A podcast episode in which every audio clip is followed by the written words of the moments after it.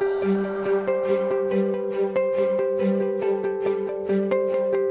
there, friends.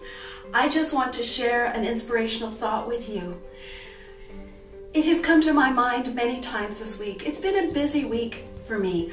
I've had a beloved family member in hospital and have spent many hours beside their bed. And being in a hospital is an intense situation. It's draining, it's exhausting. And these are the promises that were coming to my mind. It's found in Lamentations 3 22 and 23. It is of the Lord's mercies that we are not consumed, because his compassions fail not. They are new every morning. Great is thy faithfulness.